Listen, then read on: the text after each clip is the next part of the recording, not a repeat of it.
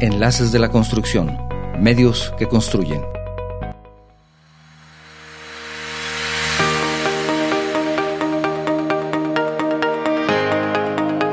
Durante los últimos años, muchos sectores han evolucionado de manera exponencial y el sector de la construcción no debe quedarse atrás. Aunque esta industria ha experimentado grandes avances para modernizarse y afrontar de manera efectiva los diferentes desafíos que tiene por delante, comparada con otros sectores, existe todavía una brecha de productividad, falta de mano de obra calificada, uso eficiente de nuevas tecnologías y herramientas digitales, cumplimiento de estándares de calidad, sostenibilidad y eficiencia energética. Por ello, en los años por venir, las empresas y los profesionistas relacionados con el sector están obligados a reconocer las señales que un mundo globalizado envía para destacarse y crecer, o de otra forma, afrontan el riesgo de desaparecer. Te invito a escuchar esta charla con Héctor de la Fuente Utrilla, fundador y director general de Soil Solution, con el tema Megatendencias del sector de la construcción 2023. Empezamos.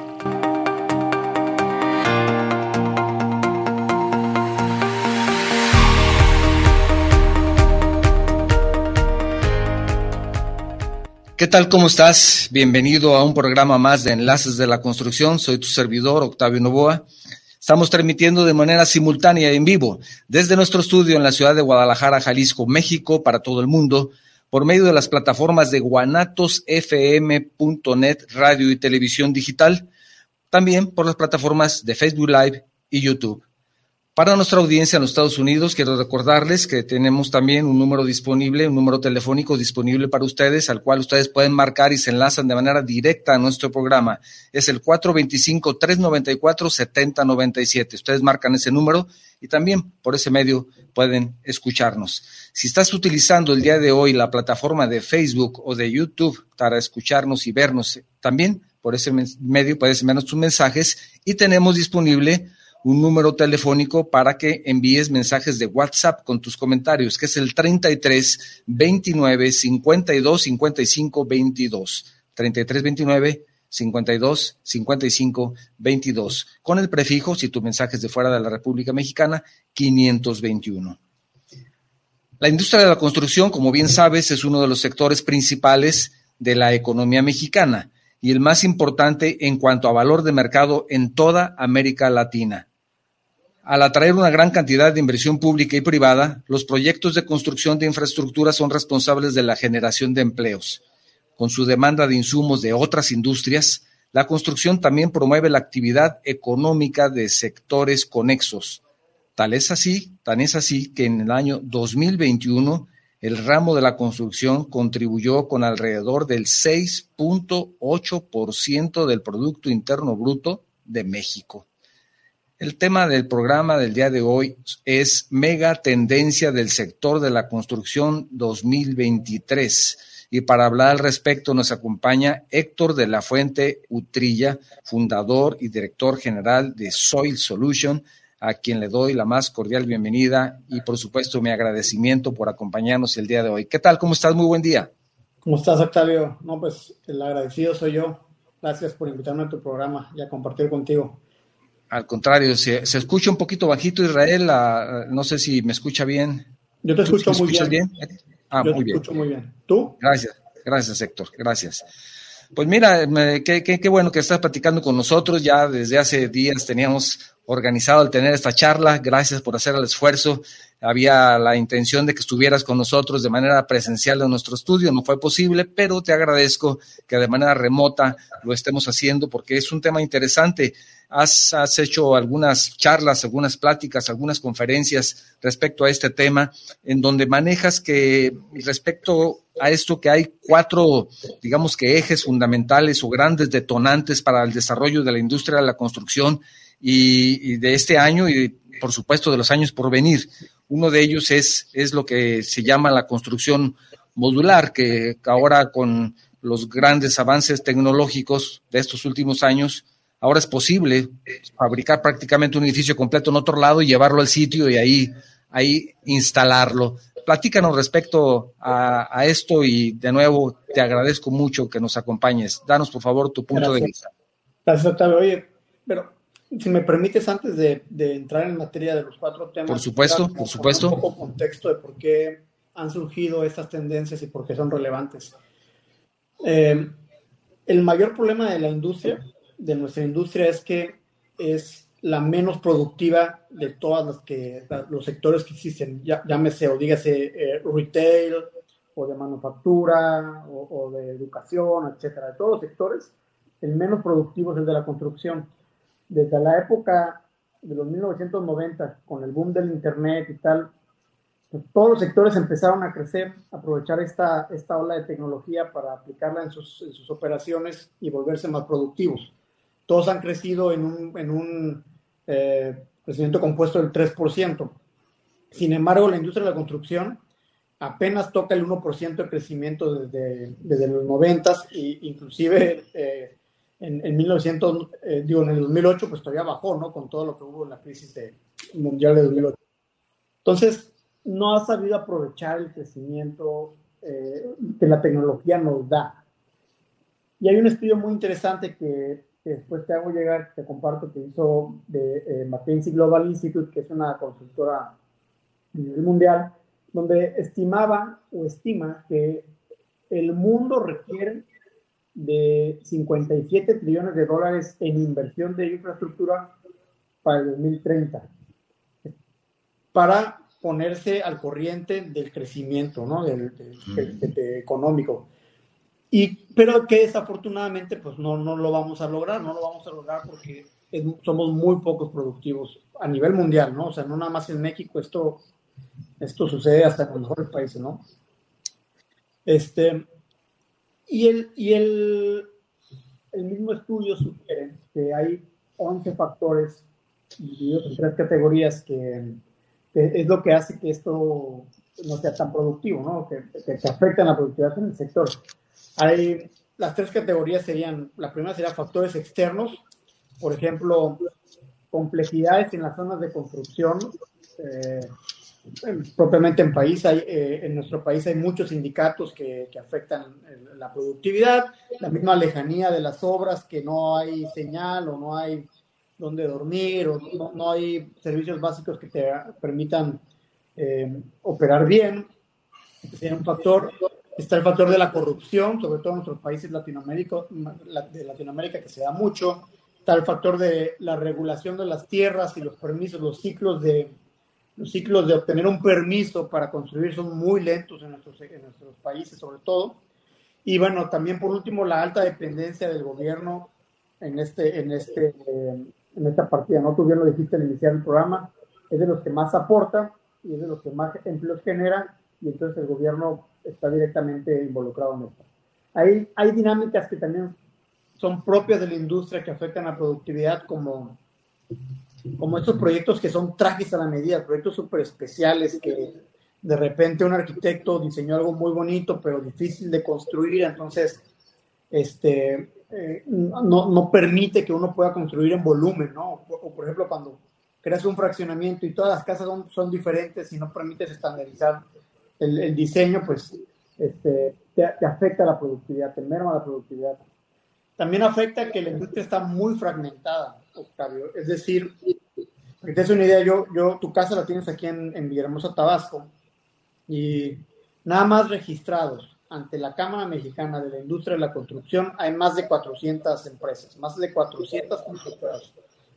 Y esto es generalizado para todo el país. Y el que esté tan fragmentada la industria impide que haya un alto nivel de especialización, impide que haya un alto nivel de capacitación. Se abren y se cierran empresas cada 6 años con los gobiernos y esto afecta mucho la dinámica también de productividad. Hay otro factor que este es el que a mí es de los que más coraje me da, que es que no hay una relación cooperativa entre los contratistas, los supervisores. Muchas veces el cliente pues contrata al juez y a la parte, ¿no? Al que construye. Y esta relación parece que somos enemigos, parece que hay un ambiente tóxico entre nosotros, parece que no estamos alineados hacia el objetivo único de que el cliente obtenga su proyecto rápido y en tiempo y en forma. Y como, ¿no? O sea, nos metemos el pie y eso complica mucho las cosas, ¿no? Y también hay factores que son propios, internos de la empresa, como diseños inadecuados, ¿no? Diseños robustos, exagerados, solo por cumplir rápido con este cliente. Eso se da mucho en el ramo de la geotecnia. Típicamente proponen para todos dimensiones profundas de un diámetro exagerado con una profundidad muy larga, porque es lo más seguro, porque es lo más fácil de diseñar, porque no se va a caer con eso. Y bueno, vamos, no se ponen a ver en que el cliente necesita ahorrar dinero, ahorrar tiempo. No les importa, ni siquiera les importa si es fácil de construir. Hay mucho retrabajo por falta de planeación y coordinación, ¿no?, interna en el equipo. Hay falta de talento capacitado. Como un denominador que yo he encontrado en la mayoría de las empresas es que de construcción es que no se les capacita a su gente tanto.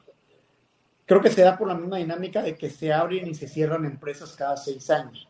Solo las empresas de largo plazo, muy grandes, pues empiezan a ver un tema de capacitación de hard skills, soft skills, pero el resto no lo hacen. Y bueno, la falta de digitalización de los procesos, ¿no? Trabajar con la nube, trabajar con información en tiempo real, muchos programas que hoy existen que te permiten ser más productivos. Entonces, yo te menciono estos 11 factores porque las tendencias que hoy vamos a platicar atacan o resuelven de manera directa o indirecta algunos de estos 11 factores con el objetivo último de volvernos más productivos en el sector. Entonces, volviendo a tu pregunta, a la primera tendencia, a la construcción modular,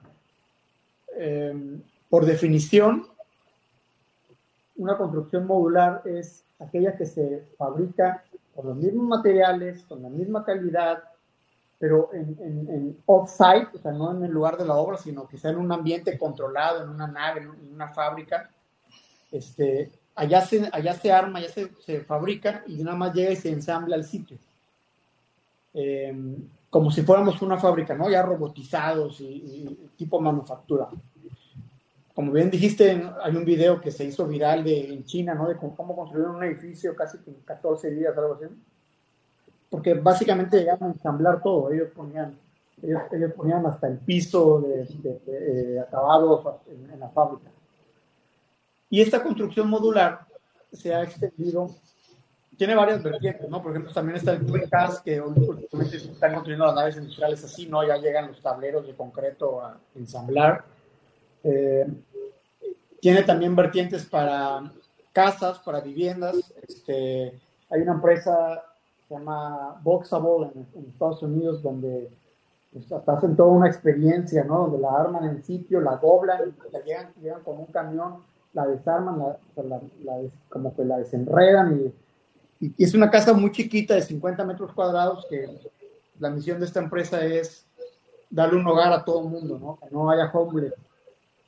La realidad es que siguen siendo caras para lo que son, pero creo que para allá va, ¿no? Como todo empieza siendo caro y se va bajando el costo. También hay cimentaciones modulares. Hay cimentaciones modulares como las Helical Anchors, son un tipo de cimentación en donde la punta tiene unos platos de diferentes diámetros según el diseño. Tú insertas a rotaciones y vienen tramos de 1.5 metros a 3. Tú insertas el primer tramo y luego simplemente van tubos lisos que vas ensamblando. Cada 3 metros o cada metro y medio vas ensamblando hasta que llegues a la profundidad deseada. Y eso es buenísimo porque es fácil de transportar en zonas que son de difícil acceso o muy alejadas, como las minas, las presas de jale. Es una solución que es bastante práctica y de rápida instalación. O sea, es parte de las ventajas, ¿no? La rapidez, la practicidad.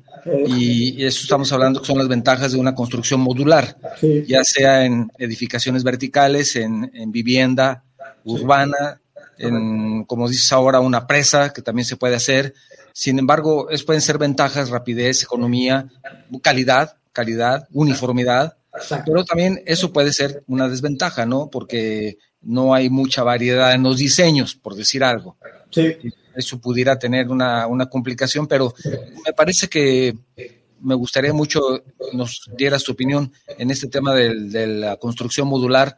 ¿No crees que en el caso de vivienda, por ejemplo, que es donde más se aplica y donde más necesidad hay, como tú decías, para llegar no solamente a lo que nos hace falta, sino a equiparar lo que necesitamos, ¿no? Todavía faltan años. ¿No será que en México hay alguna complicación en el sentido cultural de que decimos, híjole, esas casitas a mí no me gustan mucho, se van a caer, yo la quiero que esté bien hecha de ladrillo, como a mí me gusta, y de pronto tú dices, pues como que no? Hay experiencias en algunos fraccionamientos aquí en la ciudad de Guadalajara, bueno, en la zona, área metropolitana de Guadalajara, que hay casas, cientos de casas abandonadas y que fueron modulares, ¿no? La gente no les tiene confianza, digamos. Yeah. ¿Qué opinas al respecto de esas desventajas que pudiera tener la modularidad en la construcción? Sí, sin duda. A ver, creo que una casa hecha a tu medida ya ahorita es un lujo, sobre todo por los costos de cómo están los materiales. Estaba el otro día con un amigo platicando y a él le estaba costando en costo directo su casa hecha a la medida alrededor de $13,000 pesos el metro cuadrado de construcción. O sea, Entonces ya es un lujo que por supuesto el que lo pueda pagar, pues o sea, padrísimo, ¿no? Claro. Pero para los que no lo pueden pagar, no hay de otro. O sea, tiene que ser modular, tiene que ser un prototipo para que entonces se pueda construir en masa. Para el tema de vivienda, pues puede o no ser tendrá que ser o no un lujo. Pero repito, se puede aplicar para muchas otras cosas, naves industriales, cimentaciones, como lo venimos platicando, donde ahí ya no es tanto donde ya lo estético no es lo primordial. Así es, no tiene mucha importancia el diseño, ¿no? Sí.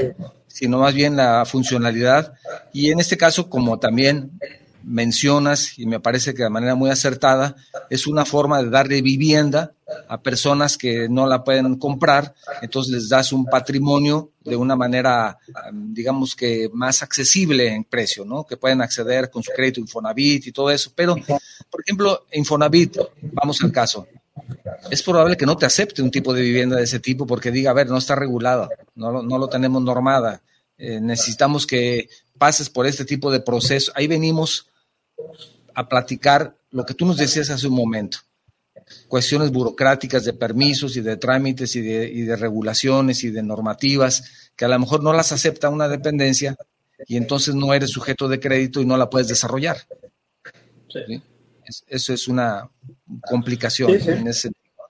Pero muy importante y muy valioso lo que mencionas, es una forma de proporcionar una vivienda adecuada a personas que pueden acceder con su trabajo, con su salario, a un crédito Infonavit y de esa manera pueden acceder a una vivienda, ¿verdad? Es una gran alternativa.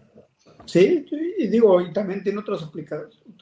Por ejemplo, en la refinería Kim se requirió de muchísima vivienda para toda la gente que vino a trabajar. No estábamos listos en Tabasco para recibir a tanta gente. Tuvieron que pensar en contenedores de estos metálicos para rápidamente armar cuartitos, y o sea, tuvieron que ingeniárselas aquí muchas constructoras, las grandes que ganaron los contratos. Había constructoras que rentaban un hotel, o sea, todo el hotel lo quiero para mí y para mi gente. Necesito todos los cuartos. El precio de la vivienda se fue a las nubes, una vivienda pues, que típicamente no debería costar mucho, ¿no? Entonces, por ejemplo, para ese tipo de soluciones, uno llega y arma todo un campamento, lo levanta muy rápido, ¿no? Entonces, se vuelve pues más productivo todo. Tal vez tardas más en llevar los servicios que en instalar, ¿no? Exacto. De llevar agua, electricidad, qué sé yo.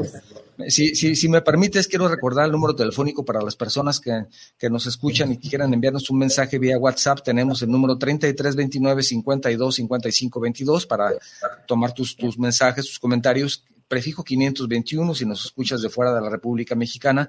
También tenemos un número telefónico para las personas que nos escuchan en los Estados Unidos. Ustedes pueden marcar a un número sin costo que es el 425-394-7097, lo repito, 425-394-7097. El de WhatsApp 3329-52 5522 o por la plataforma de Facebook o de YouTube, si es la que estás utilizando en este momento para escucharnos.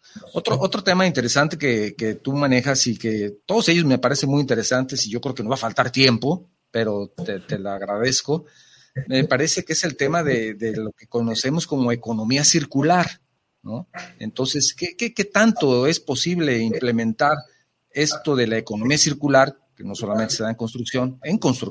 ¿Qué tan complicado es desde tu punto de vista? ¿Qué tan fácil? O, no sé, danos tu opinión al respecto, implementar economía circular en el sector de la construcción. Bueno, es fácil en el sentido de que ya están las herramientas para hacerlo.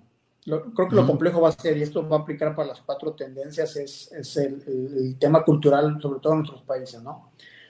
Pero, por ejemplo, a ver, la economía circular, por definición, está compuesta por tres partes, ¿no? Es reciclar, reutilizar o reducir, ¿no? O sea, si tú estás aplicando cualquiera de esas 3 definiciones en tu construcción, ya estás aplicando economía circular. Por ejemplo, reciclar. El reciclado, pues ya se está haciendo, ¿no? Sí. Reciclar pavimento, ¿no? Lo levantas, lo vuelves a calentar, lo vuelves a tender. Es una forma de aplicar economía circular. Cuando uno demuele un edificio y utiliza, pues, todo esto, esta demolición para reutilizarlo, para rellenar, etcétera, pues es una forma de reutilizar. Hoy en día hay empresas aceleras que están reciclando la escoria del acero y están haciendo, por ejemplo, grava, en gravacero le llaman, y sirve muy bien para pavimento, para terracerías, por ejemplo. Pero el acero en general es muy fácil de reciclar, se funde y se vuelve a utilizar, ¿no? Entonces, esta es una forma que está aplicando muy bien. Donde casi no se está aplicando es en reutilizar, porque tampoco hay muchas formas, ¿no? O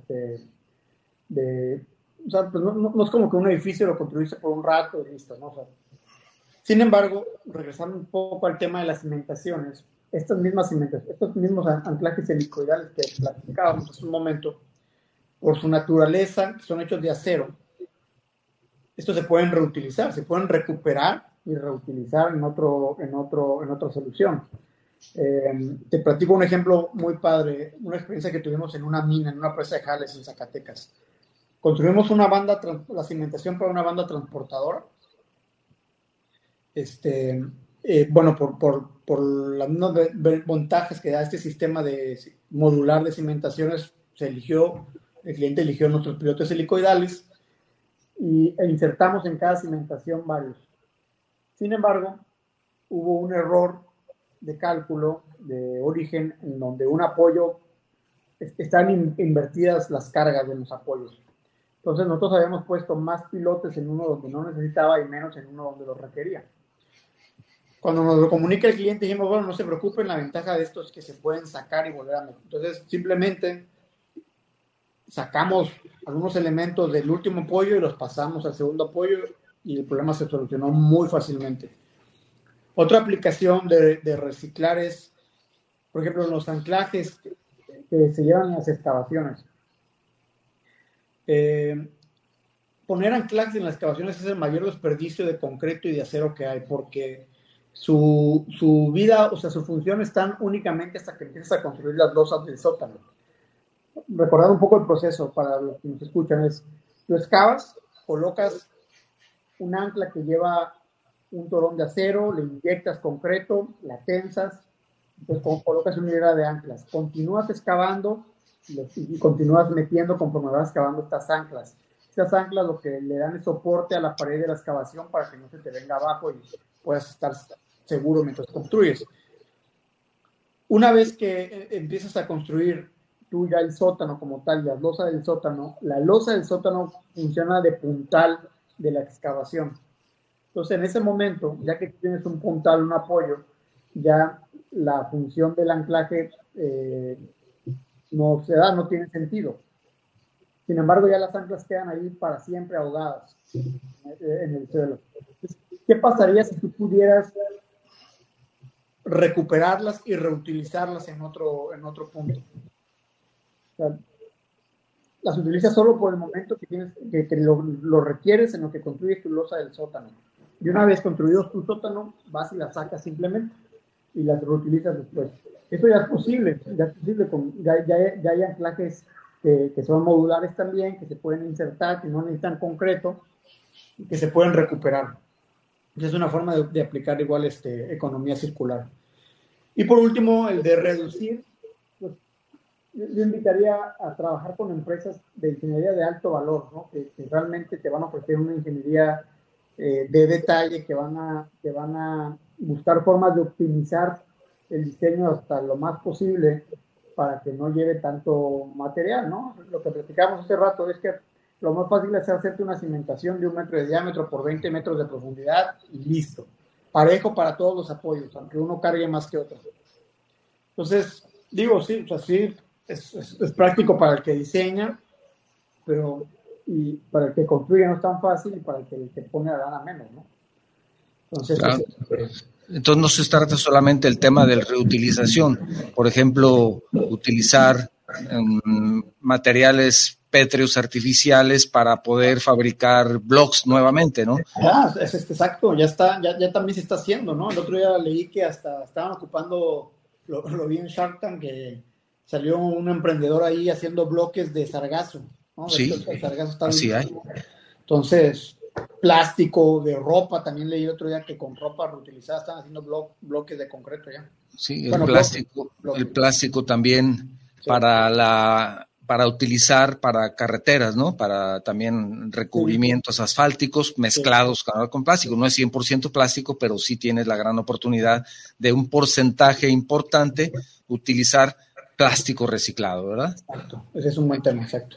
O tenemos también el caso de topes de estacionamiento fabricados con plástico reciclado, ¿verdad? Por ejemplo, topes y reductores de velocidad y qué sé yo, que ya hay muchos de ellos fabricados con plástico de neumático reciclado, ¿no? Exacto. Entonces ahí tenemos esa gran... Impermeabilizantes también. Sí. Se utiliza neumático triturado, entonces eso también ayuda bastante al tema de economía circular, que está muy vinculado con la ecología y la sustentabilidad, ¿verdad? Eso también nos vincula a ese otro tema que tú también manejas muy bien y que vamos a platicar. Vamos a leer algunos mensajes que tenemos, si me permites. Tenemos un saludo te manda saludos, Salvador Reyes, de aquí de la ciudad de Guadalajara, está pendiente del programa. Alberto Sepúlveda, arquitecto Sepúlveda, desde Aguascalientes, muchísimas gracias, ingeniero, por estar pendientes. Un saludo también para el ingeniero Arturo Montúfar y a todo el Colegio de Ingenieros Civiles del Estado de Jalisco, que también nos escuchan. Gracias a todos los colegas y compañeros del colegio. De la misma forma, el ingeniero Manuel Alejandro Rodríguez Suárez, el que nos escucha en Guanajuato, el especialista en todo este tema de ingeniería de costos, ¿no? Que es tan importante. En ingeniería de costos acaba de publicar un libro recientemente eres de toda la ingeniería de los Suárez, la dinastía de los Suárez, que son especialistas en costos. Él también está escuchándonos, muchísimas gracias. También mandan un saludo el ingeniero Mario Enrique Jasso, saludos de la Ciudad de México para el programa Enlace de la Construcción. Te mando un saludo, una felicitación también. José Manuel Vélez también te manda un saludo y dice, felicidades por el programa, siempre platicando temas de actualidad. Gracias, José Manuel. Javier Rosales, saludos para el programa, saludos al ingeniero invitado, muchísimas gracias. El ingeniero Manuel Padilla, te mando un saludo desde Champotón, en Campeche. Saludos para el programa y saludos para el invitado. Un gran programa, muchos saludos. También te manda saludos el ingeniero Federico Pomuch. Saludos, ingeniero de Enlace de la Construcción, gracias desde Progreso, en Yucatán. Saludos, estoy escuchando a su invitado con este tema de las tendencias del 2023 en la construcción. Yo creo que del 23 y de lo que sigue, ¿verdad? Sí, de lo que viene. Sí, ahora de lo que viene. También tenemos un saludo de Alexander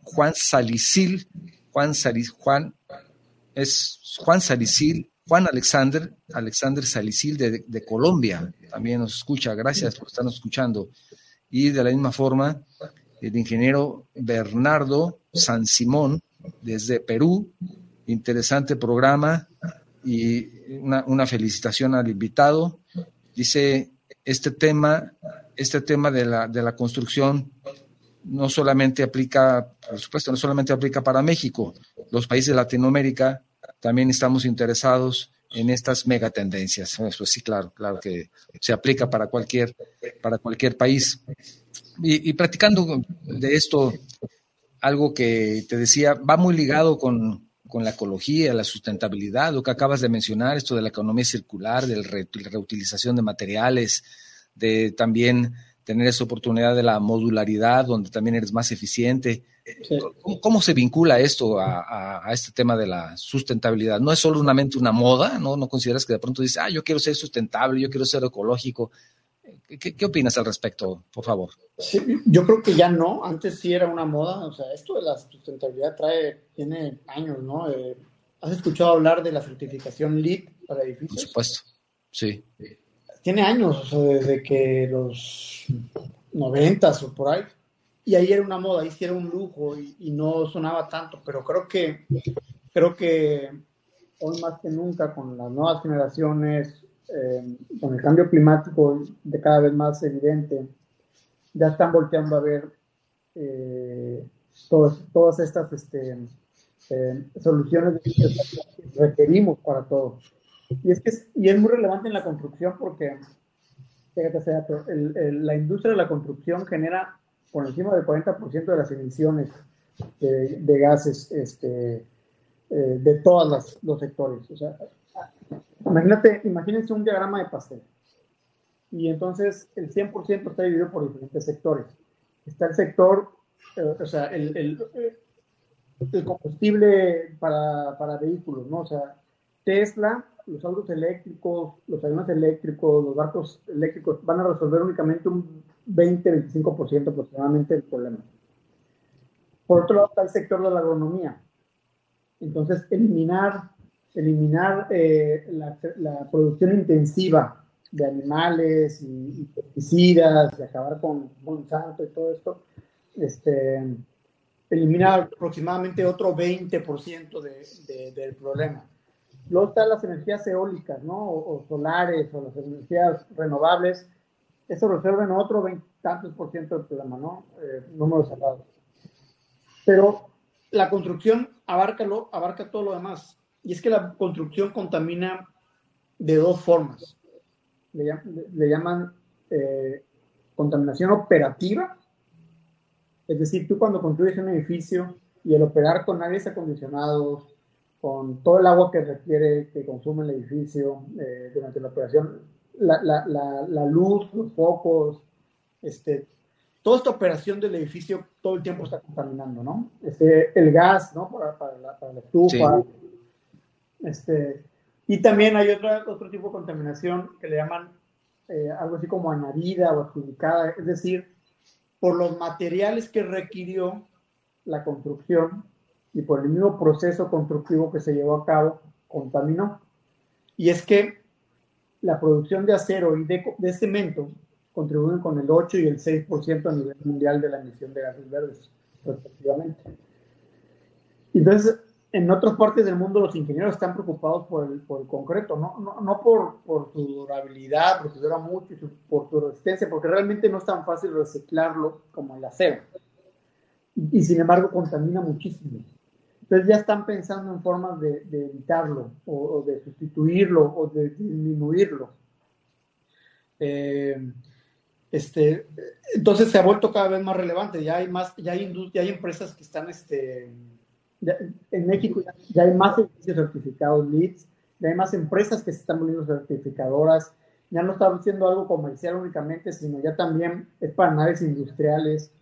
Los mismos organismos financieros, llámese bancos o casas de inversión, estas de private equity, te bajan porcentajes de interés si tienes algo sustentable, ¿no? O si cumples con un programa de ESG que le llaman, ¿no? De environment, de sociedad y de gobernanza. Te bajan, o sea, te dan premios si tú te vuelves sustentable. Involucra obviamente desde la construcción. Entonces, sin duda para allá va también cada vez más. Qué interesante todo esto. También tenemos un mensaje de Olivia Ríos Llamas. Felicidades por el programa. Saludos al invitado, muy interesante el tema. También manda un saludo Sebastián Martínez Valderas. Te manda un saludo, está aquí en Guadalajara. Felicidades, estimado Octavio Novoa. Gracias, estupendo programa de Enlace de la Construcción el día de hoy. Saludos al expositor, un gran dominio y pleno de conocimiento del tema de hoy. Te felicita por tu participación. También Víctor Manuel Quintana Serrano desde Aguascalientes. Aprovecho, Víctor, para saludarte y también saludar al Colegio de Ingenieros Evaluadores de Aguascalientes. Él pertenece al colegio, nos está escuchando desde ahí. Muy excelente tema. Dice, muchas felicidades a tu invitado y felicidades por el tema del día de hoy. También te manda un saludo. Dice, saludos a Héctor desde Michoacán, León Nares. También te mando un saludo. Y Ángel Fernández, saludos a Héctor. Un abrazo desde Guadalajara. Anda por aquí, te manda un saludo. Pues qué bien, Héctor. Gracias por permitirme este momento para compartir los mensajes. Carlos Martínez, arquitecto, dice, excelente programa, muchas felicidades. Como último mensaje de este bloque. Muchísimas gracias a todos los que se toman el tiempo de mandarnos un mensaje con su comentario. Me gustaría mucho también que abordaras un tema que he dejado para el final porque me parece de gran trascendencia, que es el tema de la digitalización en la construcción, que esto tú lo conoces muy bien y seguramente también en tu empresa evidentemente lo utilizan para todos sus proyectos, pero ¿estamos preparados, Héctor, con esto de la digitalización o qué tan alejados estamos los ingenieros de ello? Danos, por favor, tu punto de vista. Sí, claro. Sí, es que es el tema que más me gusta y me apasiona. Yo soy un entusiasta digital, ¿no? La verdad es que creo que llegó para quedarse y creo que la tecnología es lo que más productivo nos hace. Sin embargo, creo que no, en México por lo menos todavía culturalmente no lo estamos adoptando como deberíamos. A ver, para que la construcción o para que una ciudad se vuelva inteligente, que le llaman ciudades inteligentes, tiene que haber dos cosas. Tenemos que contar con dos cosas. Una es un internet 5G, que ya en muchas de las ciudades de México está viendo. Y otro es la adopción de la tecnología, del internet de las cosas. Por definición, o una definición simplista del internet de las cosas es conectar objetos físicos a través de sensores a internet. Por ejemplo, un celular que tiene sensores de posicionamiento y esos tal que famosos GPS, te puede decir todo el tiempo qué onda, ¿no? Un reloj que tiene ciertos sensores que te miden también tu ritmo cardíaco, etcétera, ¿no? O sea, todo esto que ya estamos aplicando en otras partes de nuestras vidas, aplicarlo a la construcción. Y sería súper benéfico el conectar los proyectos de infraestructura a internet. Nos ayudaría a ser uno más productivos durante la construcción, porque uno puede prevenir, por ejemplo, las horas muertas de la máquina a distancia. Puedes saber tú a distancia si puedes posicionar topográficamente los puntos de ataque de las máquinas, puedes saber a distancia si ya requieren de servicios, de más productivos. Puedes tú quizá conectar un monitor al casco del ingeniero y decir si su temperatura se está elevando a un grado en el que necesite él descansar o atención médica. Puedes conectar las paredes de la excavación del edificio y saber con tiempo si se está desplazando de más a un grado crítico que tengas que salir corriendo de la excavación. ¿Cuántos videos no hemos visto que se viene la excavación abajo y se pierde maquinaria y a veces hasta vidas, ¿no? Sobre todo con el tipo de construcciones, ¿no? De grandes edificios, en donde tienes que estar estabilizando precisamente tus muros por medio de los anclajes, y ya cuando llevas 4 o 5 pisos abajo, digo, aquí en Guadalajara ha habido algunos casos en donde de pronto se desploman, ¿no? Se desploman por la cuestión, la lluvia, por ejemplo, que ahora podemos monitorear. Entonces te puedes dar cuenta que va a caer una gran tormenta en la zona donde estás haciendo tu excavación, pues puede tener la oportunidad de prever o por lo menos estar más atento de que no exista trabajadores y salvar vidas, ¿no? Sí, mira, esto funciona así. Y es que hoy en día ya está mucho más práctico de aplicar, económico de aplicar. Sí. Haz de cuenta, tú ya hay un sensor, le manda la señal a un data logger, que es algo que almacena la información del sensor. Ya hay, inclusive ya los hay juntos, ya hay un sensor dentro del data logger que tú pegas a la pared, por ejemplo, un inclinómetro en 3 sentidos, sí, de una excavación, y luego este data logger le manda la señal a una gateway, esa sí está conectada a una corriente eléctrica. Y esta gateway después le manda la señal a la nube de internet, y luego tú con cualquier software de visualización, pues vas viendo gráficas en tiempo real del desplazamiento del muro, por ejemplo. Entonces, lo mejor de todo esto es que hoy en día la tecnología te permite que esto sea inalámbrico, o sea, no tienes que tener un solo cable en toda la obra, que sea, y funcionan con baterías que duran 10 años ya, por ejemplo, que sea remoto, o sea, tú desde tu casa, tu oficina, estás controlando desde tu celular, desde una tableta, cómo se está desplazando el muro, que sea en tiempo real o casi en tiempo real. Tú puedes programar a los sensores para que mande una señal cada minuto, cada 2 minutos, cada hora, cada media hora. Tú estableces el tiempo de lectura del sensor. Obviamente, entre mayor frecuencia, más rápida se acaba la pila. Tampoco tiene tanto sentido medirlo cada 30 segundos. Quizá cada hora tú vas mandando una señal, ¿no? Y tú puedes hacer que el programa te diga, oye, umbrales de desplazamiento, ¿no? Por ejemplo, oye, pues si se mueve medio centímetro, avísame. Nada más para que yo mande a checar a alguien si hay algún problema. Si se mueve 1 centímetro, me mandas otra alerta y puedo mandar quizá un dron, porque ya es más peligroso mandar a alguien. Sí. Oye, si se mueve 2 centímetros, ahí sí, mándame WhatsApp, mándame correo, mándame Twitter, avísale a la Guardia Nacional, avísale a la Protección Civil, porque esto se viene abajo. Y avísale a la obra para que saquen y evacúen el área. O sea, ya a ese nivel de seguridad puede estar. O sea, lo que pasó con la línea 12 del metro se pudo haber prevenido. Lo que ha pasado con presas de Jales en Brasil, por ejemplo, se han podido haber prevenido. Lo que pasó con un hotel hace ya casi 2 años en Miami, no sé si supiste que se cayó un hotel. Sí. O sea, todo eso se pudo haber prevenido. Hoy en día se puede prevenir. Y la digitalización de la obra nos da eso. Eso es materia de seguridad, ¿no? Ahí también lo puedes ocupar para tener información del proyecto en tiempo real, ¿no? Claro, y sobre todo tecnología también para sistemas constructivos, etcétera, etcétera, ¿no? Que evidentemente, por ejemplo, el BIM, que ya es que ya es 5D, o sea, ya hay BIM 5D, o sea, eso ya te hace ser súper... En el tema de planeación, sí, de anticipación, ¿no? Mira, claro. Hoy en día hay...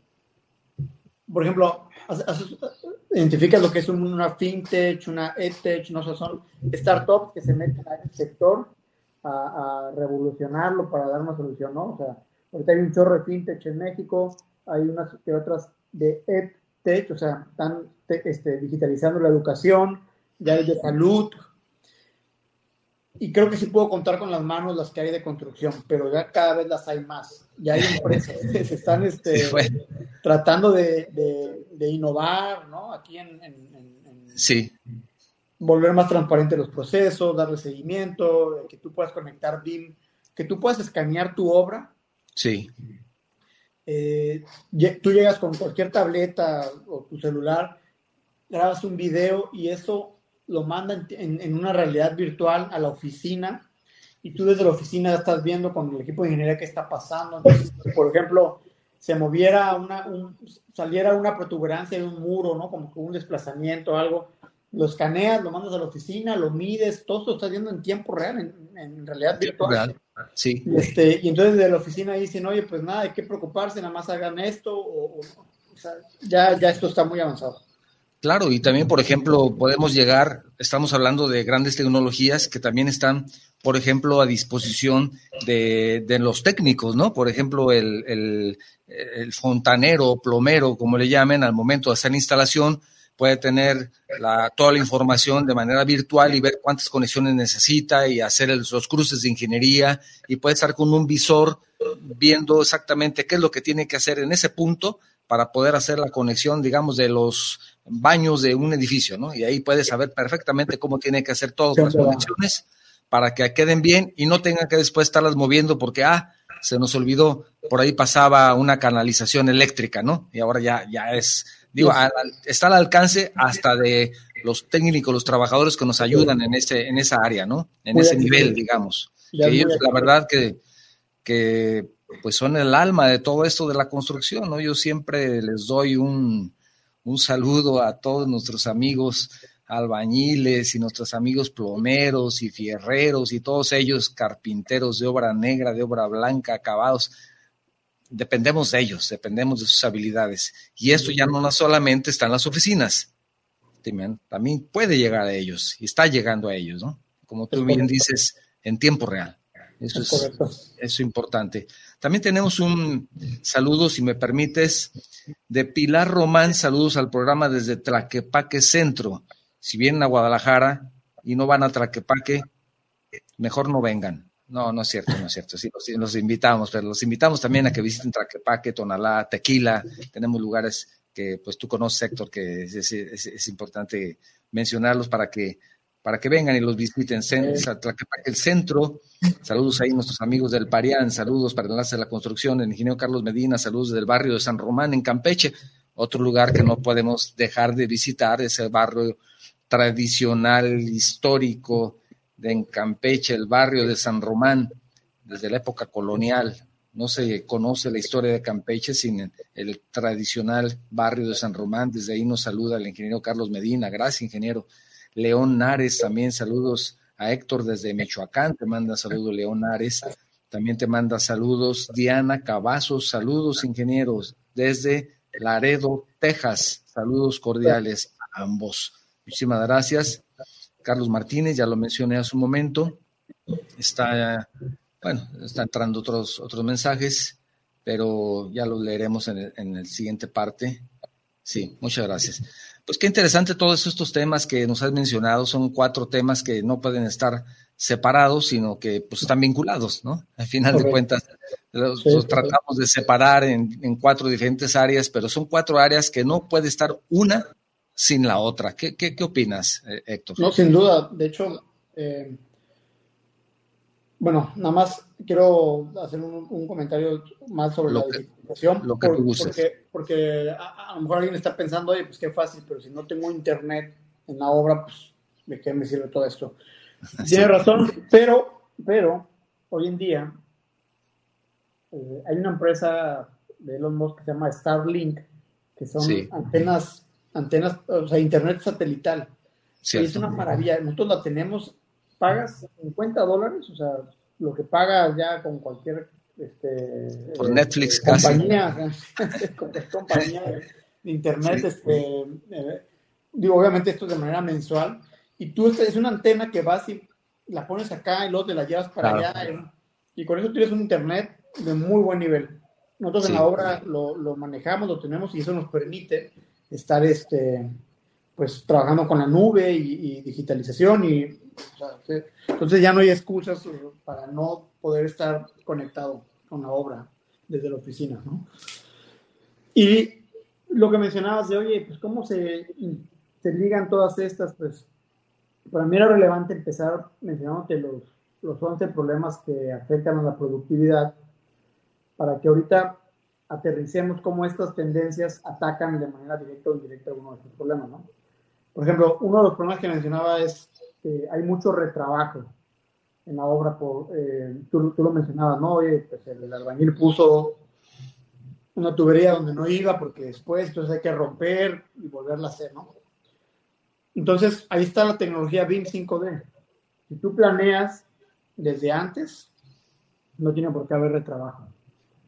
Si tú simplificas los procesos con obras modulares, no tiene por qué haber... Pues si tú trabajas en un ambiente controlado, no tiene por qué haber retrabajo. Tú nomás llegas a ensamblar, por ejemplo.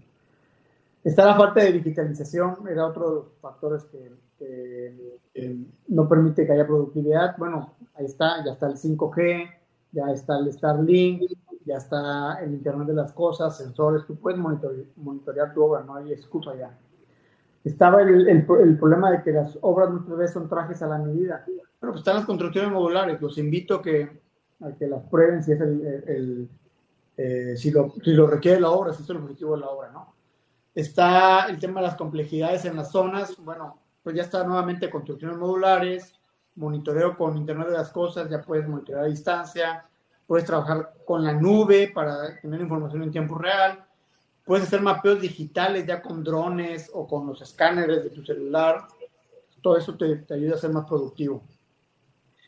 Y bueno, terminar con el que hay un punto, ¿no?, que pensé que a mí más me molesta, que es el de la relación no cooperativa entre supervisores y constructores. Ahí realmente no hay ninguna tendencia, vamos a ver. Sí. Y tal vez ahí la solución es tener una buena actitud y mucha disposición. Sí. Tú estás en obra, tu empresa está en obra, conoces perfectamente esto, y tú crees que en ocasiones el supervisor o el encargado de revisarte está pensando más bien no quién la hace, sino quién la paga. Sí. Desafortunadamente, cuando llegas con esa mentalidad a la obra, es donde ya desde el principio... Y lo notas, ¿no? Lo notas desde el primer día, te das cuenta de que, oye, esto, y oye, pues yo soy parte de tu equipo, pues, ¿qué está pasando, no? Y resulta de que ya desde ahí empezamos mal, ¿no? Ahí sabrás cuando será una obra complicada, ¿no? Ya te estás acordando de varias cosas, por lo que veo, de que no sé si te ha pasado, y claro, tú eres muy joven, pero... Yo, mi experiencia profesional, te puedo decir que he estado también a cargo y me han estado cargando también la mano pronto en algunos lados, pero es importante, ahí, y no hablamos de eso, pero es todo un tema el de esa integración que debería de haber desde el dueño, el constructor, el supervisor, el contratista, todos haciendo un solo equipo. Creo que nos podría ir mejor a todos también. Sin duda. Sería mucho más productivo. Y también, ¿sabes qué? El diseñador, porque muchas veces el que propone la solución no tiene experiencia en obra, sí, y no sabe si esto es factible siquiera de hacer o no. Sí, aquí nos acaba de llegar un caso así, donde nos trajeron un proyecto arquitectónico medio temerario, ¿no? Que es que ya todo se puede, pues sí, todo se puede, pero... Pues el costo es el que no todos pueden, es la diferencia, ¿verdad? Sí, hay algunos temas temerarios. También tenemos un saludo de Roberta Brito, saludos desde Santiago de Chile, muchísimas gracias, dice, saludos vos, ingenieros, hasta México. Gracias Roberta, esto de la tecnología, pues aquí tenemos una muestra de lo que tenemos, ¿no? No pudiste estar con nosotros de manera presencial, pero estás con nosotros de todos modos, de manera casi presencial, que es el digital. Y cerrando el programa, lo más importante de todo, platícanos de Soil Solution. Muchas gracias. Pues nosotros somos una operadora de marcas internacionales de ingeniería civil. Sí. Nosotros en este momento operamos 3 marcas. Una es GeoPeer Foundation Company, que ellos tienen una solución de cimentación a base de columnas de grava compactada, una solución de mejoramiento de suelos que se construye mucho más económico, mucho más rápido. También representamos a Helical Anchors Inc., que es una empresa que está en Estados Unidos también, y ellos se dedican a fabricar estos pilotes o anclajes helicoidales. Y representamos a World Sensing, que es una empresa que está en España, que ellos son pioneros en sensores, tecnología de comunicación, para el Internet de las Cosas, para el monitoreo de obras en tiempo real. Entonces, nuestro modelo de negocio se basa en ser sus representantes. Nosotros conocemos el país, conocemos la industria, y a mí me gusta decir que somos la Alsea de la construcción, ¿no? La Alsea es esta empresa que opera marcas de restaurantes como Domino's Pizza, Starbucks, etcétera. Sí.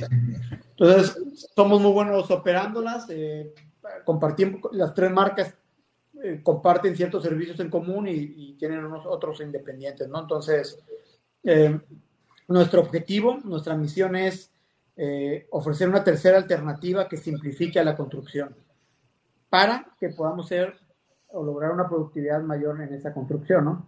Entonces, entendimos que ya en el mundo existen tecnologías que te ayudan a simplificar la construcción. Y entonces, en vez de poner nosotros a inventar el hilo negro y desarrollarla de cero, nosotros vamos a traerla al país. O sea, ellos necesitan a alguien aquí en México, nosotros podemos apoyarnos mutuamente, entonces somos socios estratégicos. Excelente, excelente. Tenemos un último mensaje, Blanca Marabel, saludos. Coincido con ambos en que el diseñador es indispensable, sobre todo que conozca la obra, porque suele suceder que jamás visitan la obra y proponen algunas veces cosas que ni siquiera aplican o se pasan las recomendaciones por, digamos, por el arco del triunfo, ¿no? Por el arco del triunfo, para no quedarme. Gracias, Blanca, por tu comentario muy, muy atinado y certero, como siempre, tus comentarios, Blanca. Pues prácticamente estamos cerrando el programa, nos queda un par de minutos suficientes para cerrar y además suficientes para escuchar el último comentario que nos quieras, por favor, aportar. Héctor, es un gusto escucharte, agradeciendo nuevamente que nos hayas acompañado.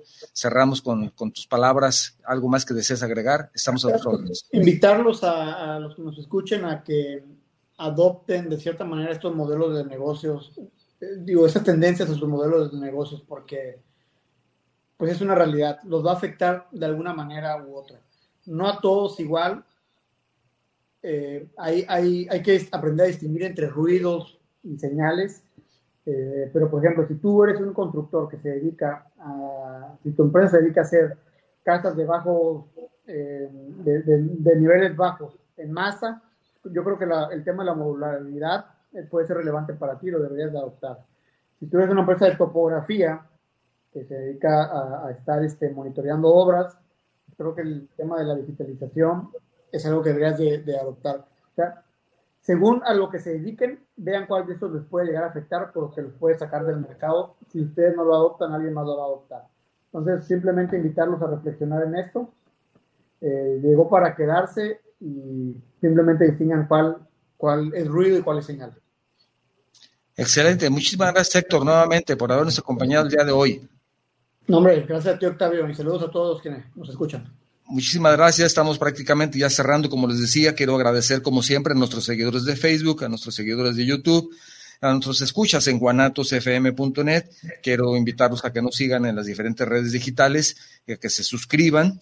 También quiero comentarles que a partir del próximo martes ya estará el enlace para que puedan escuchar este programa por medio de 2 plataformas de podcast, en Spotify y en iVoox, para que puedan escucharlo cuando quieran y como quieran. Y como siempre les digo, si el programa les ha gustado, por favor, compártanlo con sus amigos. Si el programa no les gustó, entonces, compártanlo con sus enemigos. Gracias por todo. Enlaces de la construcción, medios que construyen. Gracias. Nos vemos la próxima semana. Gracias. Esto fue Enlaces de la Construcción, medios que construyen.